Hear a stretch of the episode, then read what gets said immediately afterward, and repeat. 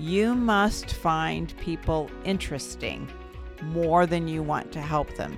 So, as I'm interested in you, what makes you tick? Wow, that's really interesting. I'm how did you arrive at that decision? So I'm curious about you because if I'm so focused on I've got to help you, I've got to fix you, now, you know, I may try to guilt you, I may try to manip- manipulate you, I might try to force you. If because I'm meeting my need there, my need is to feel good about myself because I've helped you. Welcome to Brighter Stories, the podcast about eliminating poverty and empowering people by giving them the tools they need to build independent lives that they love. Hey, I'm your host, Jason Henson. In this series, we'll tackle a variety of topics like outreach and what it means to do life with someone and more. We'll hear testimonies from graduates of the Restoration Program Victory Mission's long term discipleship program that transforms lives through a holistic approach. I hope this podcast will challenge and encourage you and will start discussions about how we can help our neighbors write brighter stories for their lives. How do you really listen to somebody?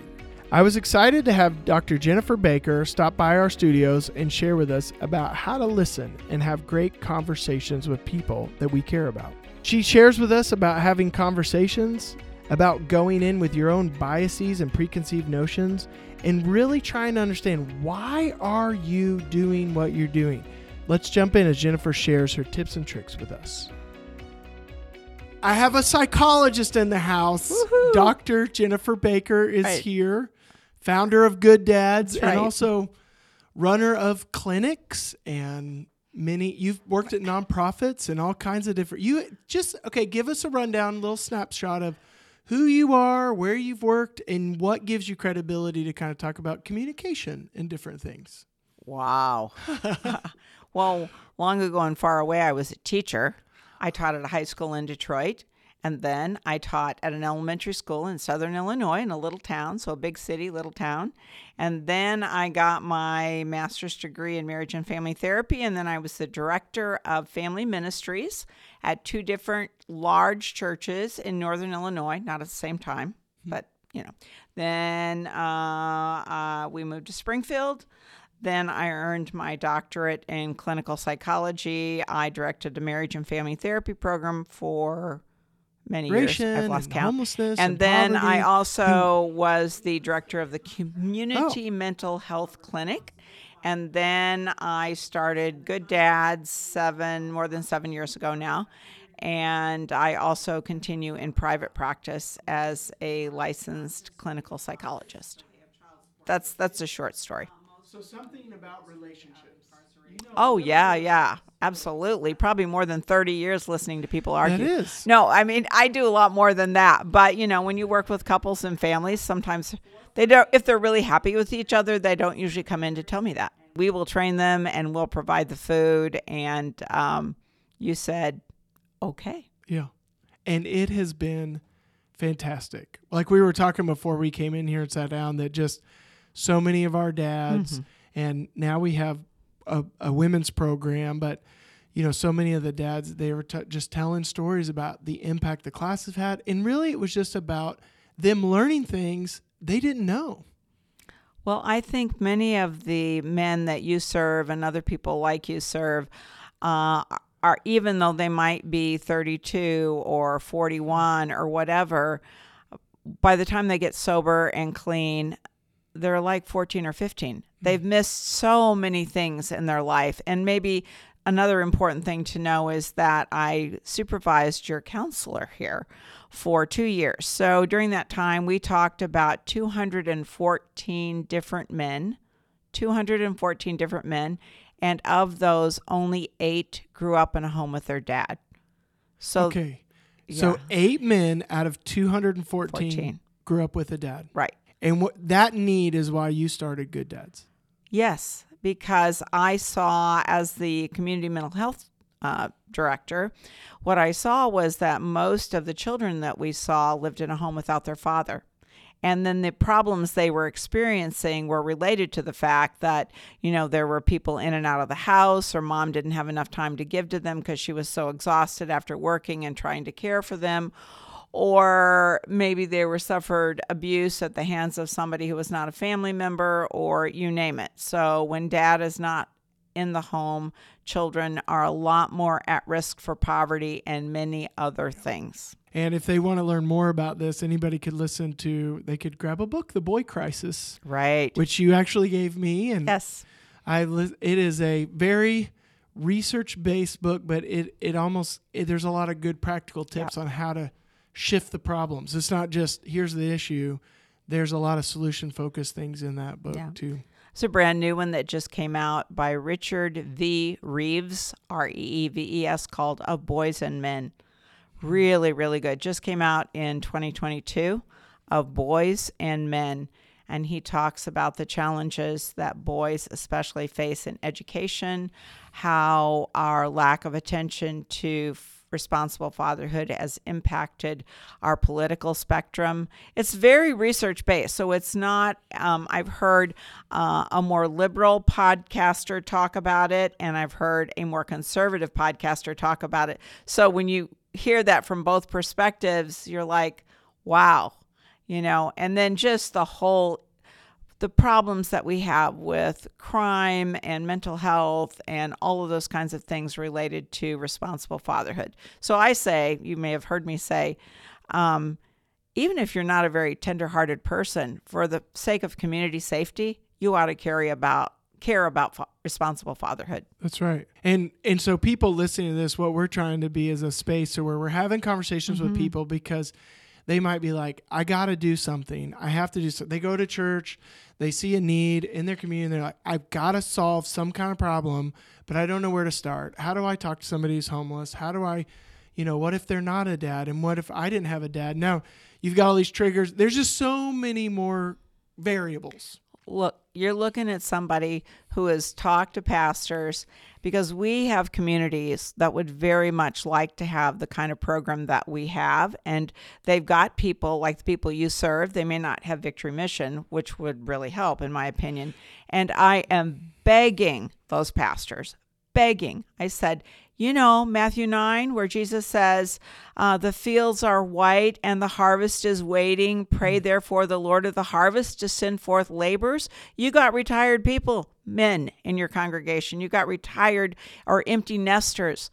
You want to re energize your men's ministry? Get involved in this. Get involved in this because when you start working with men and you see them become responsible men, get a job, be a responsible dad, there's just nothing like it. I mean, my guy facilitators come back and tell me, like, wow, I thought I was helping them, but it is making such a difference in me and my life. That is true at every organization, anywhere. I remember that when I was at uh, camp serving individuals of all ability levels, you know, all of our staff would say, you know, I came here to help that person, you know, and that was kind of the, they, they would intentionally use that, them or that person. But man, they grew and then they realized these are my friends. And, and that's really what we're going to be talking. Like there's misconceptions, right? There's misinformation. You look at somebody on the street corner, you look at a dad or you look at someone in prison and you think, well, they don't want to be a dad. They don't they don't know how they they're just they're losers, they're deadbeats, and even some of the moms of these of you know that have been with these dads, they're giving those narratives too. They're saying, well, he's just a deadbeat. He doesn't want to work. He doesn't care. They don't want to pay child support. But so many of them, when you get to know their story, there's $17,000 worth of child support waiting there. There's just this mountain they can't see out of. Right. So why try to climb it? Right. And that's exactly the thing is that when someone has children and then they're incarcerated, that child support continues to accrue that debt um, while they can't work. and so then they get out and they're usually not getting a great job, but the state can take up to half of what they get. Half. They can't live on that. And so then people start doing living off the grid, so to speak, or they take pay under the table. They're not, they don't become tax paying citizens.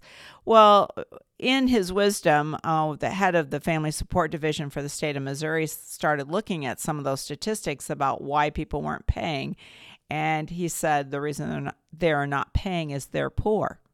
They can't pay. It's the debtor's prison thing all It's over right. again. Right. It's exactly that. And so through the Good Dads program, through our new Pathways program that we work with you guys on, we come alongside them. It's like we put an arm on their shoulder and we say, "Let us help you with this."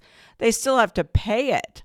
But we what can you pay right now? You can pay $10 this month. Okay. They the goal is to get them to pay every month and then to help them be a responsible dad, teach them about what it means to be a father, help them get a job, help them get a better job, all those kinds of things. And we've just seen phenomenal success in doing that. Now, you know, we don't save everyone, just like what you do. You don't save everyone, but the numbers that have been impacted in the children, even just in one year, are pretty amazing. And and I remember you telling me about the data. I mean, just the data points alone. Yes. Like it cost the state to give you this contract, and then you almost paid back in child support like the first year. You were almost Yes. Yes. neutral. Yes, the first year we recovered, but then last year we recovered almost five times as much as they paid us. That is remarkable. so what I hear, I think they should give us more. but they I'm- probably I'm aren't. so one thing I'm thinking of with miscom- misinformation is moms are saying they don't want to be dads, and what you're finding out is it's it's five times as much more money than you're even getting to run this program. So what the data is saying is no, these men want to be dads. Right, They want to be a great dad. They just don't know how. right. And if you've never seen it, how do you know what to do?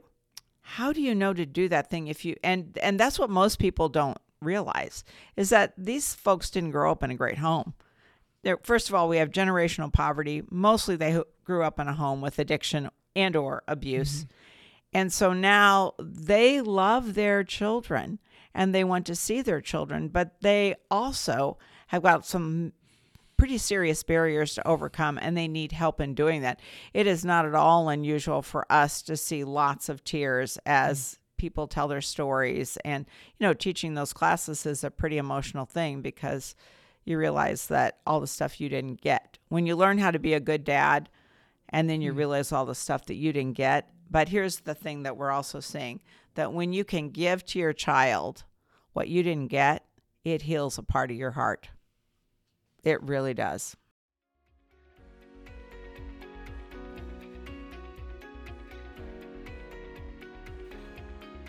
Do you have goals you want to reach? Do you need support to reach those goals? Victory wants to connect with you with our Life Together coaches. Life Together coaches share practical resources to help you grow spiritually, personally, relationally, vocationally, or financially. Find the victory you're looking for and start taking small steps towards your abundant life. Visit victorymission.com forward slash get help.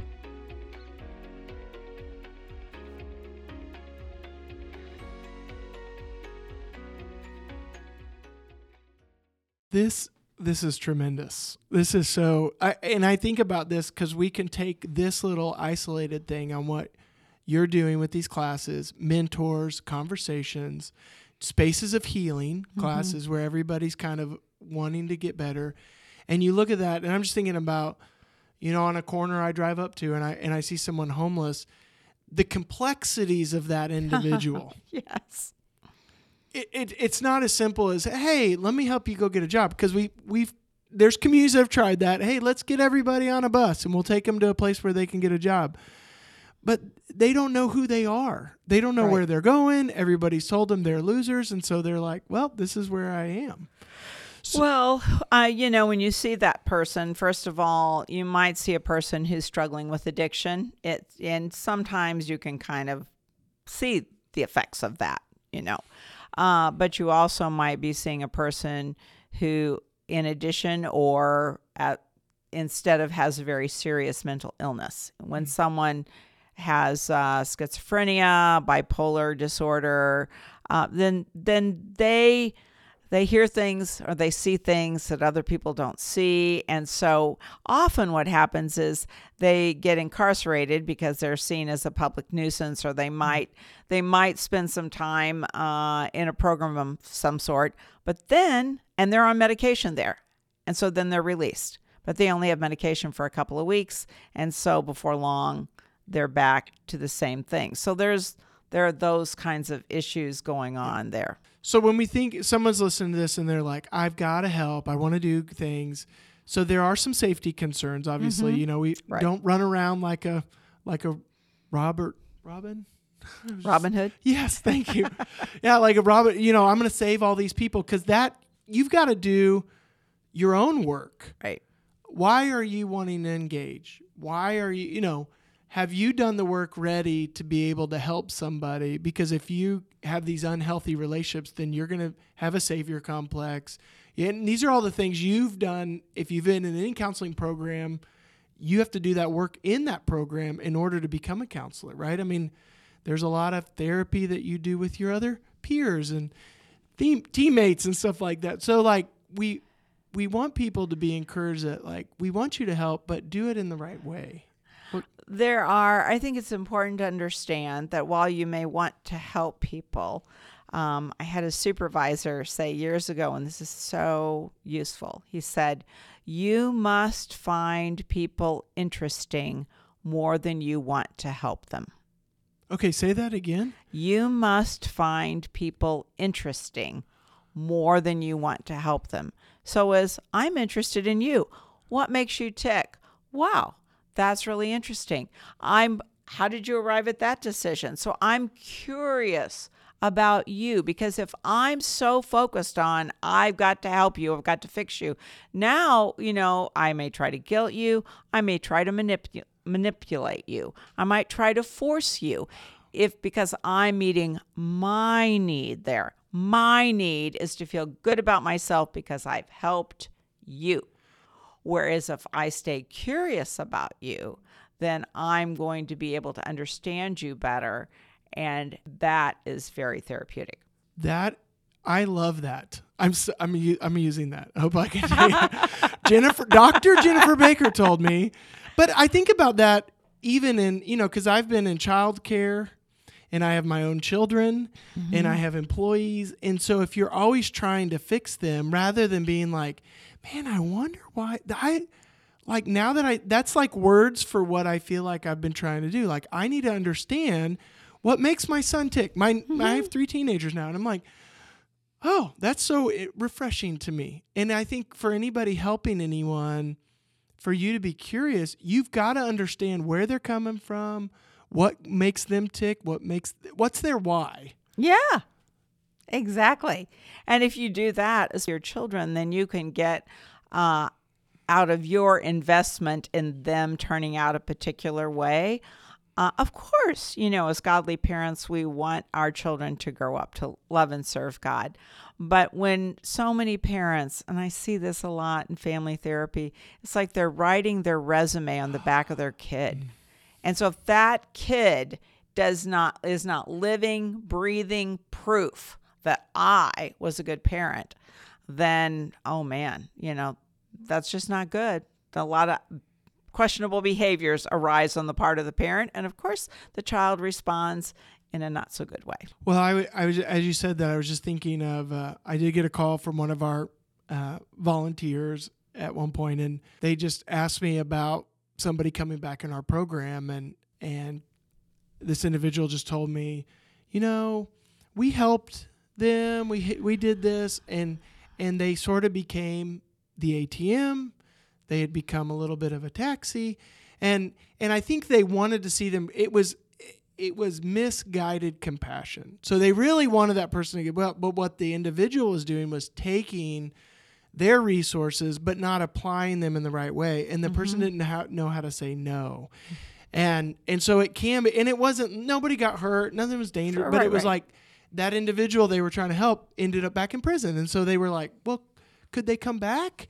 And what they had learned through all that was, ah, we weren't really helping Right. but then our friend that's now in prison, you know, we would welcome him back because he didn't finish. Mm-hmm. Right. And he got what he needed at the time and he left. Uh, but then he started using the same mechanisms that got him in trouble. Well, I think you see too, and that sometimes relapse is part of recovery. And if you work in the work that you guys do at Victory Mission, or even as a therapist, you see sometimes people have to think they, you know, they may leave too soon. And you're thinking this is not going to end well, but then mm-hmm. that's all part of the process of them getting to a better space. Hopefully that, yeah, they get rock bottom, whatever that looks Whatever like. that is. Yeah. So when when you think about that, and and you have, I don't know how many how many people have you counseled?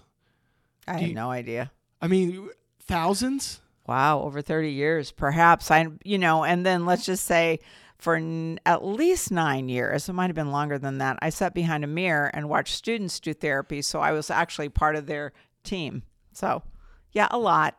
I don't know. So when you when you think about that, I'm just thinking about somebody going out and and trying to build a relationship. Yeah. Right? It is there, there's things you can say, things you can do, but like the curiosity is key. What Mm-hmm. other things could somebody know about building? Because you, I mean, you're meeting people in a very professional manner. They're paying you, or or there's some kind of thing there. So it's, but like, people want to help. I think there's really individuals want to help somebody else. They want to feel valued, and they grow, and the individual can grow as long as they're in a good, healthy space. Um, I would say a very another key thing is listen and ask good questions more than you talk. Like you have to earn the right to say hard things into somebody's life. You can't just say it. Now, I mean, you know, I can say some things now that I might not have been able to say 20 years ago because I'm old. No. but I mean, you know what I'm saying? It's like I've earned the right. A lot of times, a really good referral. People come in, they expect me to be able to help. So if I ask them to do something, they're probably going to do it or they're more likely to do it. But the relationship is key, but relationship is not enabling. And that's so important. Being interested, caring, offering unconditional positive regard, but that doesn't mean that I say, "Oh, you did that line of cocaine and you feel good about it." Yeah, Well, that is. that I'm is so hard. happy you're taking care of yourself that way. Right. So talk about more about the enablement piece because that is that is a key thing. And you're doing training. Like now you're in an aspect where you're training facilitators to run these programs mm-hmm.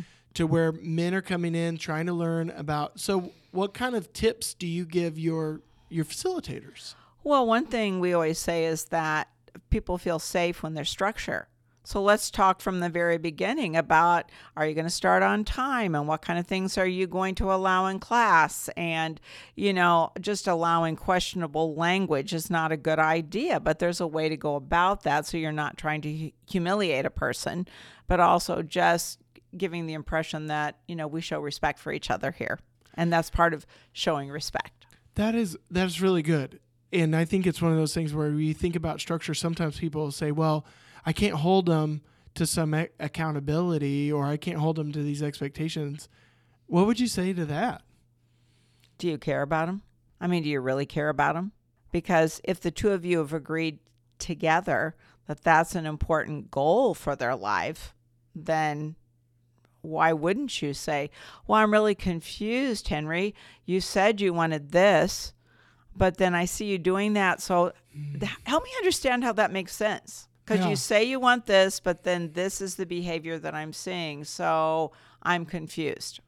Yeah, help me understand. Yeah, help me understand. I thought you didn't want to use again. Yeah. And yet you're coming here and you're in tears. And so sometimes those confessions of, oh, I screwed up, I can't, they're, they can be manipulative. They can. I a good question to ask that I would ask in therapy would be whether someone's had an affair or used or whatever. How is it that you gave yourself permission to do that?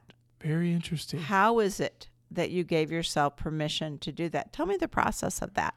Because many people often think, "Oh, it just happened." No, it didn't just happen.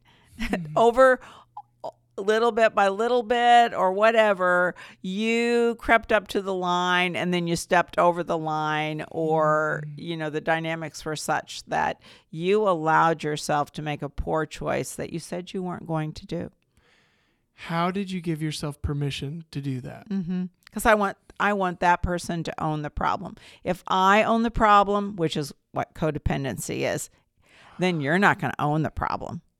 But if if I kindly ask you about how you gave yourself permission to do that, then there's a much greater likelihood you will own the problem. And you know the solution for that problem lies in the heart of the person who's owning the problem. That is really good. That is really I'm I'm like thinking of my kids. I'm thinking of every relationship, all my employees.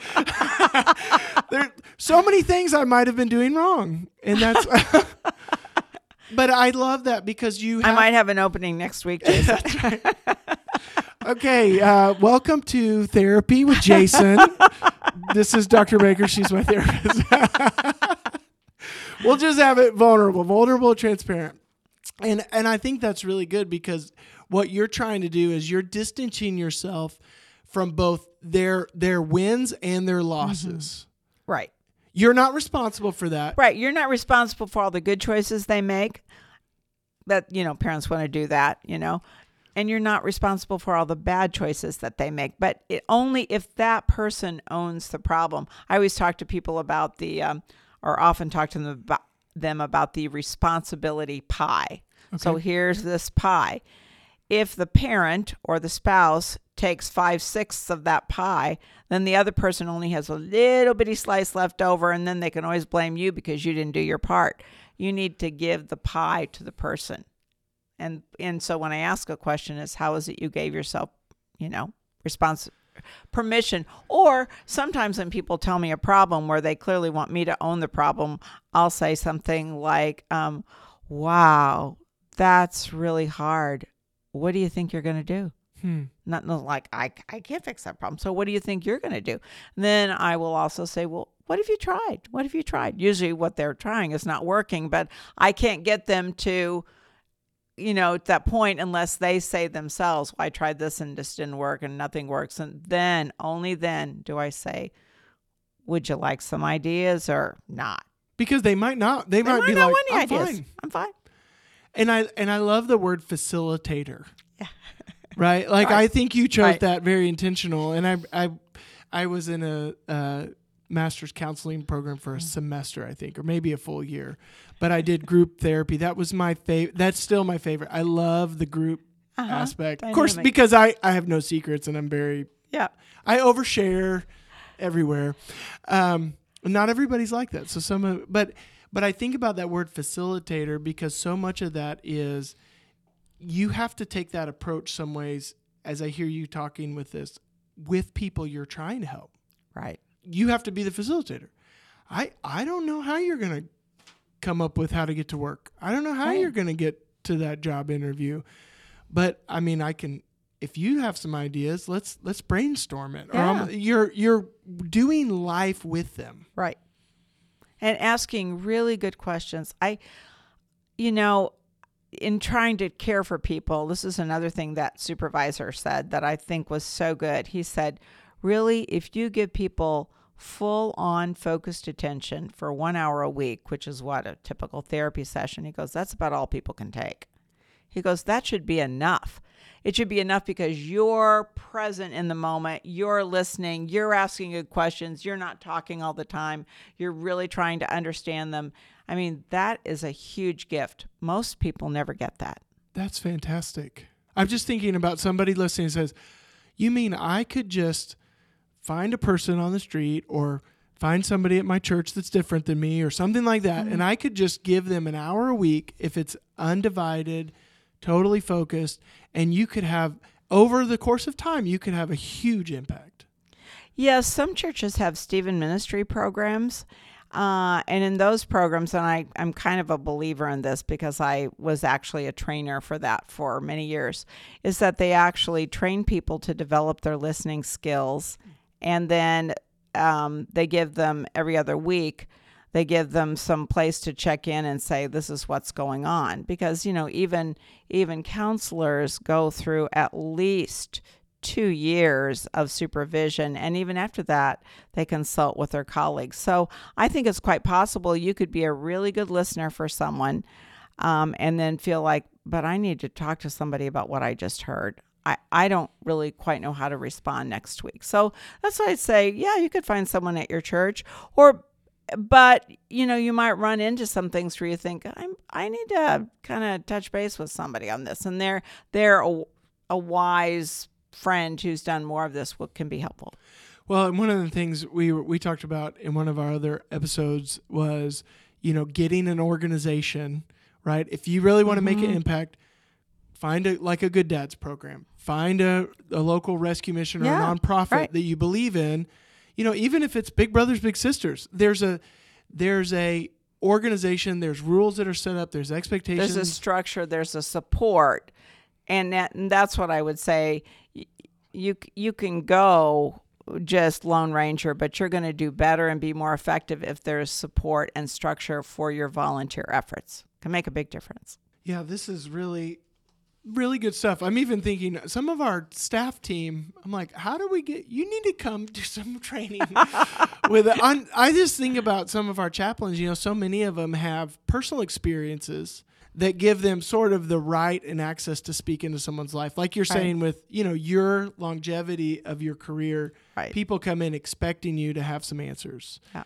and somebody coming out of addiction, hey, okay, you came out of addiction. Well, how'd you do it? But the nuances of each of our complex stories, you can't cookie cut any of that stuff. No. So there's still things we need to learn.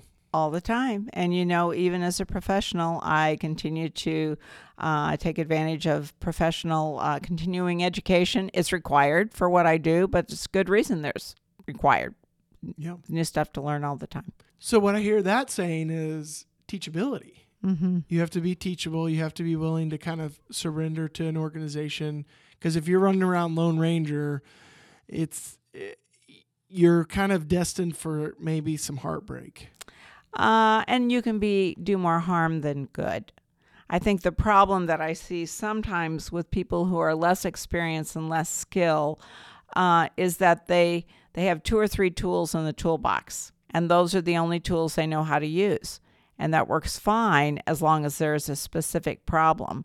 But if there's some complexities, some nuances, as you just said, that they're not familiar with simply because they haven't encountered it or been trained in it, they can do a lot of damage And really hurt somebody. and really hurt somebody. So, with all of this, we can kind of sum up. There's some great tips, there's some Right. great things that people can do, but really, the majority of people listening could say, Hey, let me slow down, let me research some things, figure out the right channel, because if you step into something and, and we don't want to do any more harm. I mean, Right. it's almost like that doctor's code, right? First of all, do no, No harm. harm. Well, I think, you know, like you guys, uh, Jobs for Life does a wonderful job of training. So, a structured opportunity where you can get a little training and support, you continue to learn and grow as an older adult and get, um, feel like, you know, there's purpose and meaning and direction in your life. And we need you. We need you as an older adult. Uh, but also, then you've got the support so that you do no harm. And if you need to take a vacation, we've got somebody to fill in for you. That's right. Yeah. They don't need you that bad. Right, but- right. Yeah. This is not like a real job.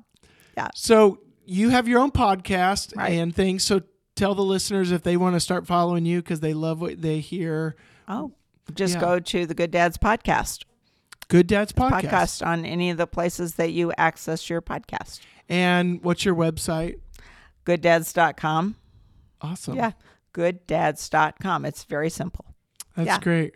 Well, I I have been it's been a joy to get to know you like we're in Thank you. social clubs together and different things, but I've just you have been a real inspiration watching that because I I took this over a big organization, but you have started something from the ground up because you saw a need and I'm you're uh it's very cool.